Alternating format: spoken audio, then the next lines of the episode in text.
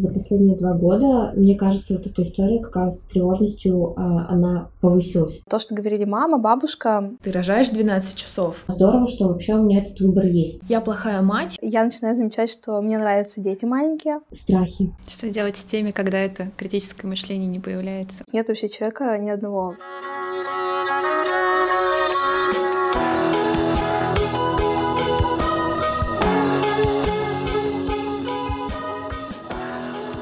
Привет, это подкаст Чебертенко, проекта «Без отчества», и мы его ведущая Яна и Алина.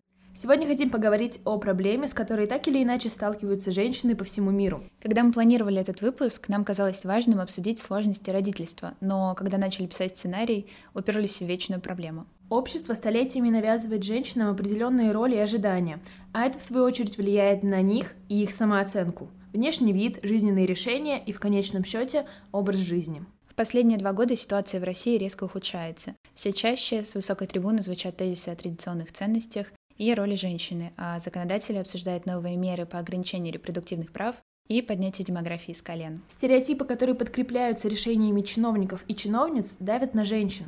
У кого-то это вызывает гнев, у кого-то стыд, а у кого-то даже и страх. Поэтому сегодня мы поговорим с психологиней Марией Лекомцевой и постараемся разобраться, как не поддаваться на навязанные установки и жить в гармонии с собой. А еще у нас сегодня в гостях э, психологиня историкесса и феминистка Дарья. Дарья, Мария, привет. Всем привет, э, меня зовут Даша. А, я по образованию историк, вот я училась также на психолога, у меня есть э, диплом переквалификации, но психологом я не работаю пока что. Вот сейчас я поступила еще на курс по нарративной практике в онлайн-платформу «Психодемия». Мне интересна тема как раз-таки психологической помощи и в том числе женские проблемы в обществе. Добрый день, меня зовут Леконцева э, Мария. Я педагог-психолог, гештальт-терапевт, групповой терапевт. Сейчас я получаю специализацию по травматерапии и у меня также есть специализация по детско-родительским отношениям. Мария, давай начнем с вопроса о том, с, какой, с каким запросом к тебе сейчас приходят. И основным таким глобальным, э, заметила ли ты какие-то изменения в обществе за там, последний, э, за, время твоей практики? С чем сейчас приходит? Вообще, на самом деле, у меня много ребят с депрессивными, тревожными расстройствами. Среди подростков это прям их много среди подростков.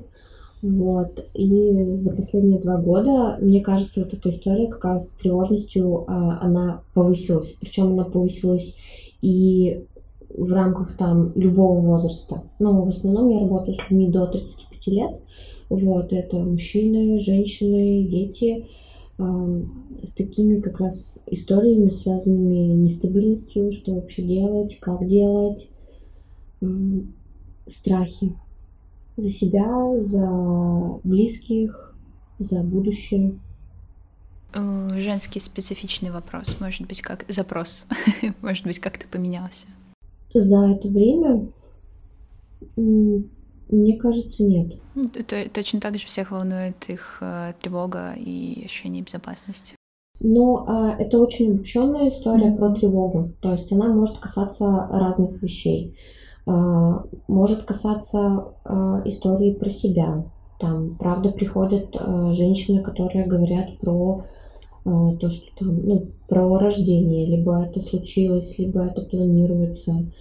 Если это, ну, это тоже тревога, то есть за себя, за ребенка, за там за мужа, который там, например, в призывном возрасте, и непонятно, как бы, что сейчас будет происходить.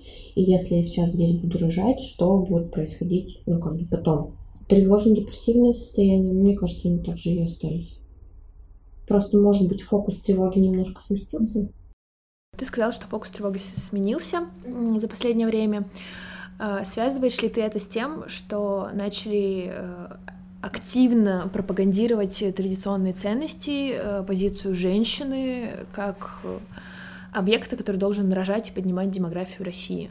Вот если говорить про женщин, которые там уже такие ну, взрослые, да, сформированные, там уже у них что-то, устоявшиеся ценности у них уже есть. Мне кажется, это, этого возраста не касается, по крайней мере, потому что я вижу.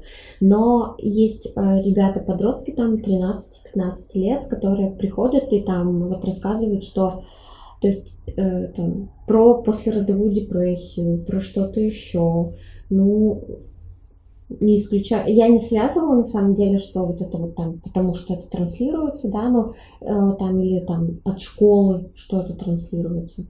Это больше от э, бабушек, дедушек, что там. А сейчас же еще такая история про то, что сейчас э, стало больше свободы в отношениях. То есть я могу быть там с партнером с пола, я могу быть с партнером противоположного пола. Вот. И таких, вот такой, кстати, запрос, а, он стал гораздо выше за последнее время. Вот а, его стало больше. И про что это? А связано ли смещение фокуса тревоги э, с пропагандой традиционных ценностей? Да, да, возможно, вот связано как раз таки вот с тем, то, что я там должна быть с партнером там противоположного пола, тогда я должна завести детей, и тогда, возможно, идет даже вообще отказ от того, что там и депрессия как следствие что я не могу быть принятой в этом статусе со своим выбором. И тогда я просто ну, отказываюсь от всего. Я правильно понимаю, что это больше влияет на подростков, нежели на взрослых женщин и мужчин? Мне кажется, это такое более чувствительное поле, более чувствительный возраст, и как раз это возраст, который так восприимчив к тому, что происходит. Вот, например, если мы говорим про то, кто выходит на митинги и так далее, это зачастую люди как раз вот э, ну, такие старшие школьники, э, студенты. В этом э, периоде происходит что-то такое новое. Поэтому мне кажется, что именно там в этом возрасте происходит. Те, кто постарше, они уже так ну, более, более седают, мне кажется. Просто вот сейчас вот на этот вопрос я бы ответила, наверное, немного с другого ракурса. Вот мне, например, 30 лет. Я не сказала бы, что меня сильно действительно как-то вот пугает то, что там пишутся какие-то новые, ну, так скажем, вот эти бумажки, да, на уровне законов. Точнее, меня это, конечно, пугает, но это не является таким определяющим а, мое а, отношение да, к этой теме, потому что действительно, вот как уже Маша тоже заметила, это еще начинается раньше гораздо. То есть, если вспомнить себя в подростковом возрасте, вот а, то, что говорили мама, бабушка, в этом возрасте действительно очень сложно отойти от а, того, что тебе говорят твои родственники. Вот поэтому как раз-таки не хватает многим подросткам, я думаю, если еще и в школе начнут про это говорить, это двойное давление, потому что у нас, а, ну, не просто же так, да, берутся вот эти вот идеи у законотворцев тоже. То есть надо понимать, что эти люди, они определенного возраста, чаще всего это мужчины, а, то есть у них как бы свой определенный бэкграунд социальный, то есть в какой среде они воспитывались, э, какие там были нормы. То есть это все очень э, длительная история, которая тянется ну, много-много лет, начиная с Советского Союза. То есть здесь немножко ну, можно... То, что это не, не, не в последние два года началось, это более длительная история. То есть, например, у меня, ну вот мама с бабушкой, они до сих пор вот э, мне транслируют эти идеи, хотя вроде как бы пытаешься выстроить границы, но нет-нет, что-нибудь скажут, что типа вот, Даша, а, давай мы тебя познакомим э, с таким-то красавчиком, там друг маминой подруги, условно говоря. Вот типа надо подумать, до 40 надо родить, да, действительно, вот ты подумай над этим. Как же так одна-то останешься? Ну вот в таком вот ключе. А есть у тебя ощущение, что за последние пару лет это давление как-то усилилось? Я наблюдаю перемены в политическом климате. А, и, соответственно, то, что сейчас происходит активность в плане а, антиабортной политики, это вообще вот сильно меня уже пугает. То есть, если до этого я особо не замечала, Потому что вроде как бы ты такая свободная, можешь вступать в отношения с кем хочешь. Ну, там, не знаю, условно говоря, доступ к контрацепции. Вот сейчас то, что происходит, то, что сейчас переводят часть препаратов для экстренной контрацепции, ну, скоро будет вот такое, по-моему, там, что-то с начала 24 года, что их нельзя будет купить просто так, насколько я поняла. Вот о том, что звучат э, идеи о том, что нужно э, вывести аборты из услуг частных клиник, вот это меня реально пугает. Ну, потому что просто я понимаю, насколько это тема, в которой должен быть выбор, потому что ну, беременность — это очень э, такой сложный процесс с разными последствиями. Вот. Не всегда позитивными. Но это вот моя точка зрения. Ну, это как раз к вопросу о репродуктивном насилии, которое транслируется со стороны государства. Мария, с точки зрения тебя как э, специалистки, что с этим делать э, людям, которые, на которых этот момент давит, которые э, боятся рожать или, возможно, боятся забеременеть. Это проблема, которая тоже, я думаю, у многих женщин остается довольно до взрослого возраста, там, страх забеременеть в 16. Когда тебе за 20 уже. Когда тебе 30. Да. Да, что с этим делать и как от этого избавляться? Для меня это вообще про чувство, ну, про, ну, про меня, про то, как я себя чувствую.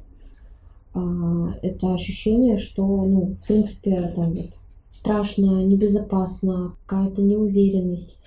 И вообще тема родительства... У меня, кстати, тоже нет детей. Мне тоже 30 лет. Но тема сама по себе интересная. И вот я все время внутренне пытаюсь ну, соотнести, насколько я сейчас хочу ребенка. Хочу ли я сейчас ребенка. Мой ли это выбор, или как бы, ну, то есть, насколько... Как будто вот это вот все время само, а, самоотношение, самоощущение сверка с тем, что я правда сейчас хочу. И, ну, это сложно в том плане, что правда есть э, те врачи, которые там транслируют, что вообще-то там надо бы уже рожать, пока есть возможность, пока есть э, здоровье и так далее. И э, вот это внутреннее противостояние, противоречие, э, оно всегда, мне кажется, живет. Э, как этому можно помочь? Э, для меня это какая-то внутренняя работа, направленная на то, чтобы вообще какое-то экзистенциальное, что ли, э, существование, что вообще я в этой жизни хочу. Вот сейчас э, здорово, что вообще у меня этот выбор есть то есть это я не живу там в 17 веке, когда, условно, меня бы выдали в 13 лет замуж, я бы просто стала человеком, которому нужно... Вот у меня не было там выбора. А здесь есть. Но за этот выбор я тоже несу ответственность. И когда я беру ответственность за то, что как бы я делаю, с одной стороны это тяжело, но с другой стороны в этой ответственности есть какая-то свобода. Что бы я порекомендовала? Понимать, чего ты вообще ну, человечески от этой жизни хочешь.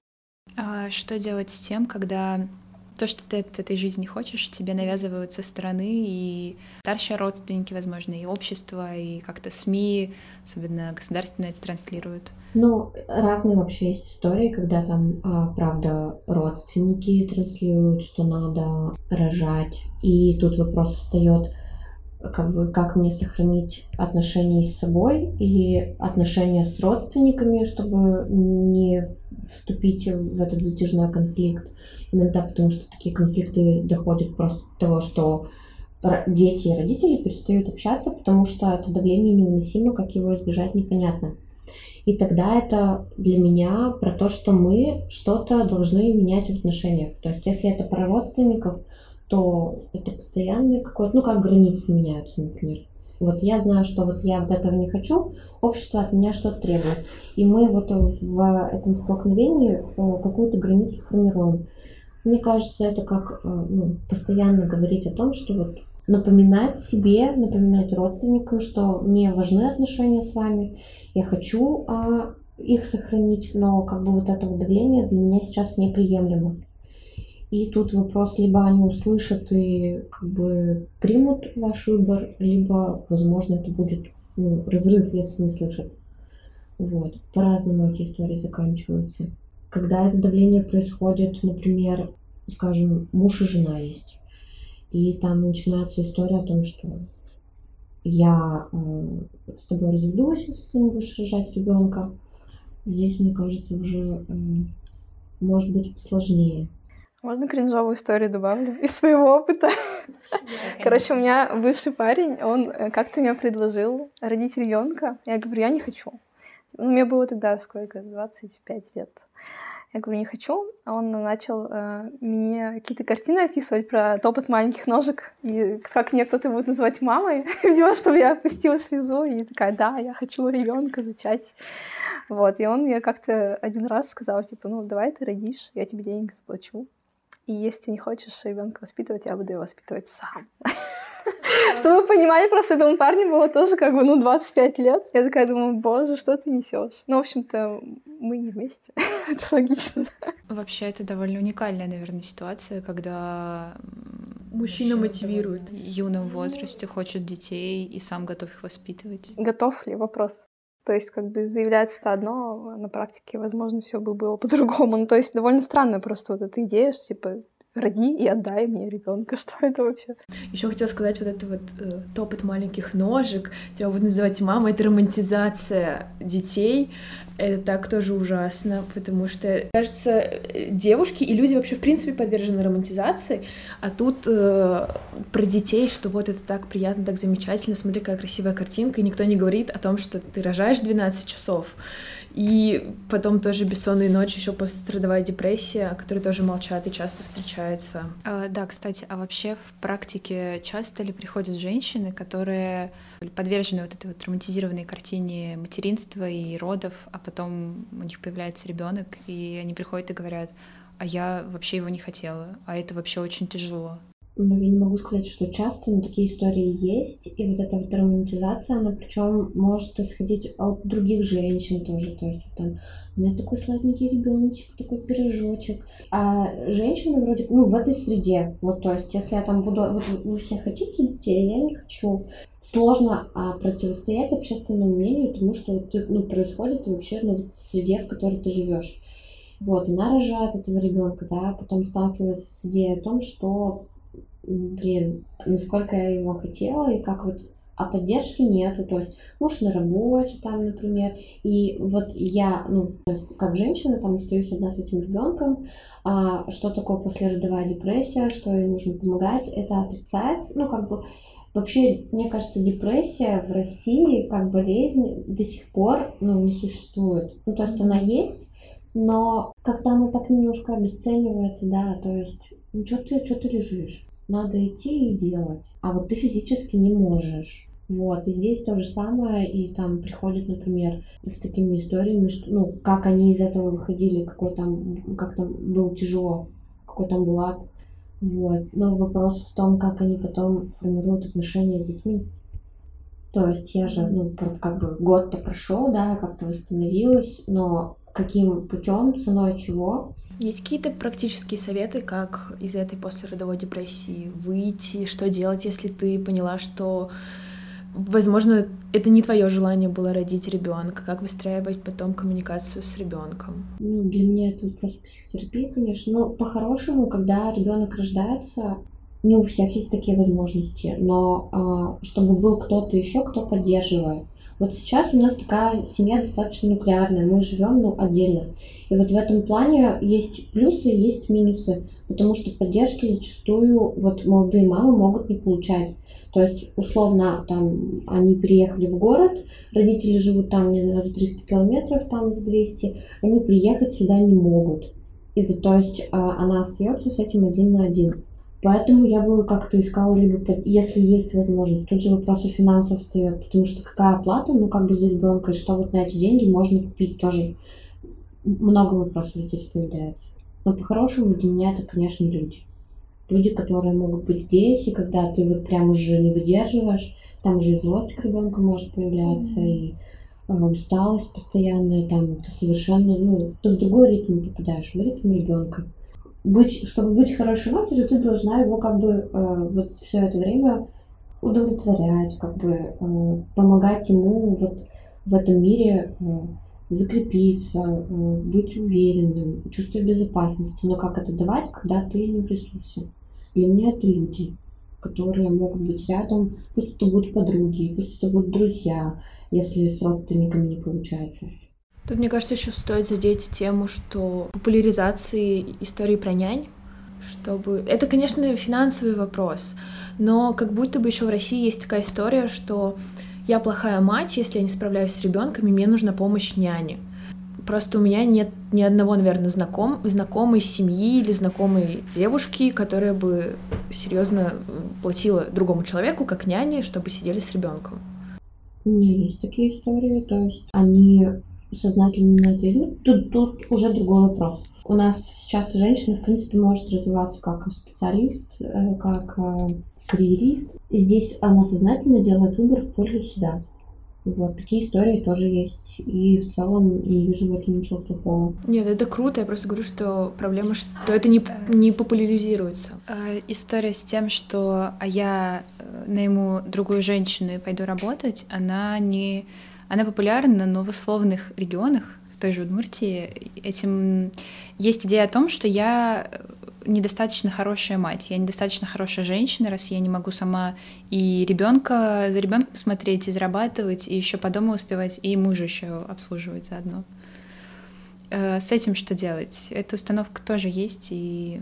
Ну, для меня это вообще историческая какая-то вещь, которую мы потихонечку изживаем. Но я слышу историю о том, что там а, можно уже разделить обязанности по дому. И для меня это всегда вопрос про границы, потому что мы говорим про отношения, и в отношениях надо понимать, что я хочу, что я могу, что я здесь делаю, что я беру, что я могу дать. Все время пытаться э, тащить все на себе плохо заканчивается. Ну, это такой советский опыт, когда женщина в три смены работает, потом по дому и с детьми. Даша, у тебя есть такие установки? Я вот сейчас э, задумалась о том, что вот эти установки, ну вот в нарративной практике, которой я сейчас интересуюсь, это называется доминирующий дискурс. То есть как раз-таки те идеи, которые приняты в обществе по умолчанию, и чаще всего люди их не рефлексируют, то есть они не задают вопросы, а можно ли иначе жить, можно ли как-то по-другому строить жизнь.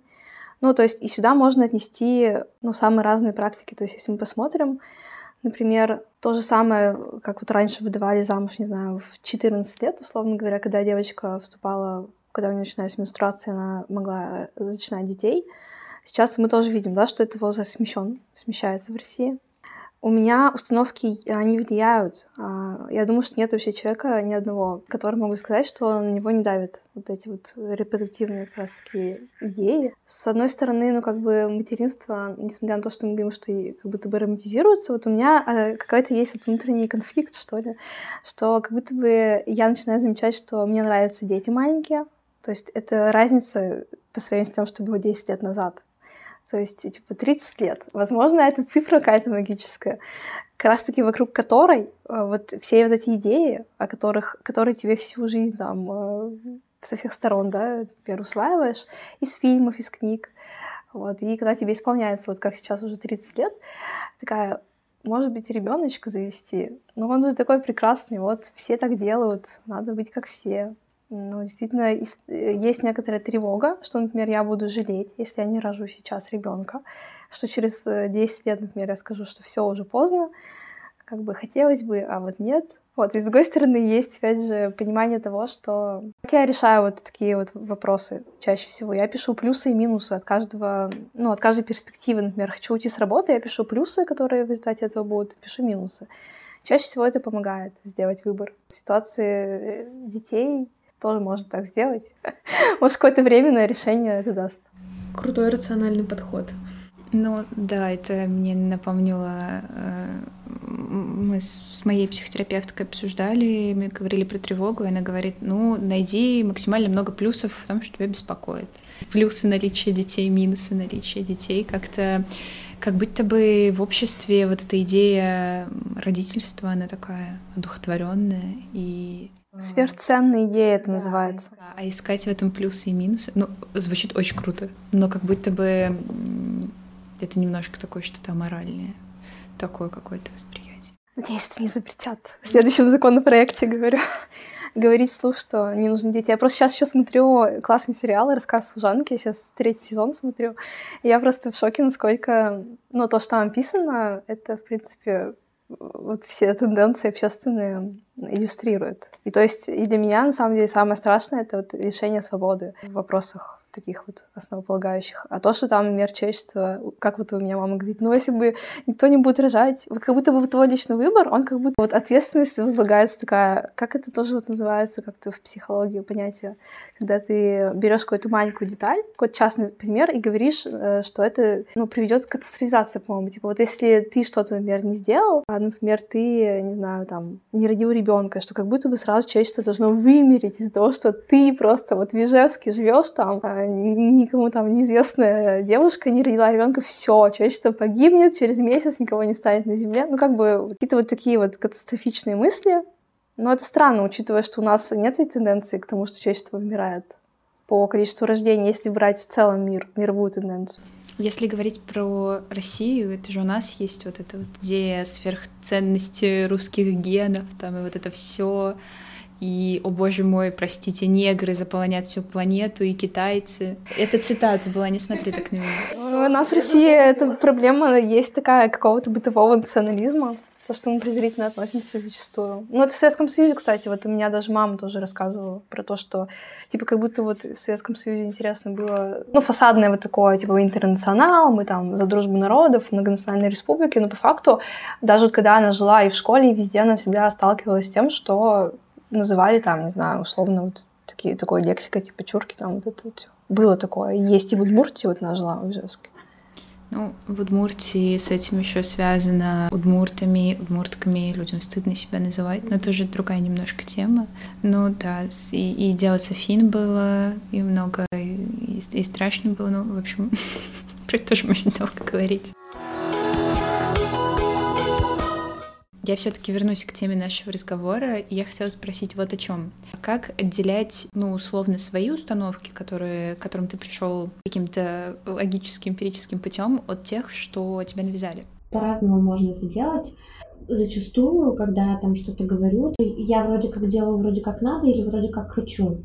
И тогда можно задать, а надо кому? Ну, задать вопрос, а кому это надо? и там а, поразмышлять, где вообще мне говорили, что это надо делать, кто это вообще говорил, да, и правда ли мне это сейчас надо. Это вот как будто все время вот какое-то внутреннее, правда, соотношение с тем, что я хочу, потому что этих интеллектов очень много. Они полезные отчасти, потому что как-то у нас психика вот на этих интерактах тоже построена. А, это изначально, когда мы там рождаемся, чтобы понять, какой мир, там, что вот это стол, он деревянный. Это тоже какие-то интеракты, которые мы берем для того, чтобы ну, вообще понимать, что нас окружает. Но иногда а, эти установки уже не бывают нам полезными.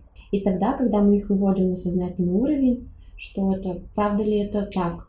Там, например, э, я не знаю, были такие опыты или нет, где-то были, но я сейчас не вспомню. Это вот э, там черный цвет, да, но все говорят, что он белый. Да, да, он белый. И человек все равно скажет, что как бы он белый, да. Вот. А, и точно так же, что вот там говорят, говорят родители, да, ребенок же это не оценивает, он берет как данность. Вот. А когда мы вырастаем, у нас уже появляется способность критического мышления. И тогда мы сами можем потихонечку э, отсеивать то, что нам не надо. Что делать с теми, когда это критическое мышление не появляется? Может, они тогда не задумываются, что им плохо. Или как формировать это критическое мышление? Наверное, это такая тоже региональная штука, но есть же довольно большое количество молодых э, парней и девушек, которые в каком-то юном возрасте познакомились, они вот там до какого-то более осознанного дожили, там условно им там ну, университет закончили, mm-hmm. вот им по 22-23. Mm-hmm. В их мире ничего никогда не менялось. Mm-hmm на них в основном влияли их родители, у них э, такое немножечко, возможно, есть недостаток опыта. Они свою единственную цель в жизни видят там, я не знаю, ну, условно, работа 5 через 2, а, двое детей и двушка в ипотеке. Я не говорю, что это плохо, но у людей нет возможности посмотреть, а как еще можно. И вот с этим что делать? При том, что они в этом Несчастливы бывают. Сейчас я просто говорю про конкретный пример. У меня есть э, такая знакомая, она, она в этом несчастлива, но она не представляет, как можно жить по-другому. Понять для себя, что что-то можно поменять, вот этот страх перемен, это как-то очень грустно. Почему? Для меня это кризисный момент, правда, там не хватило опыта. Вот вообще перед тем, как создается семья, мы входим там в диадные отношения, я и мой партнер. Перед этим а, есть стадия монады, когда я один. Ну, то есть вот я ушел из родительской семьи и а, какое-то время живу один. Для того, чтобы как раз сформировать вот эту идею о том, что вот я так жил в родительской семье, я чему-то там научился, сейчас я живу один и для того, ну, понимаю, что я хочу, как мне надо, как мне не надо. У всех этот период может там длиться разное время. В идеале мы входим в отношения уже с пониманием того, кто я, что я хочу, э, там, что я хочу от партнера, это идеально, если, да.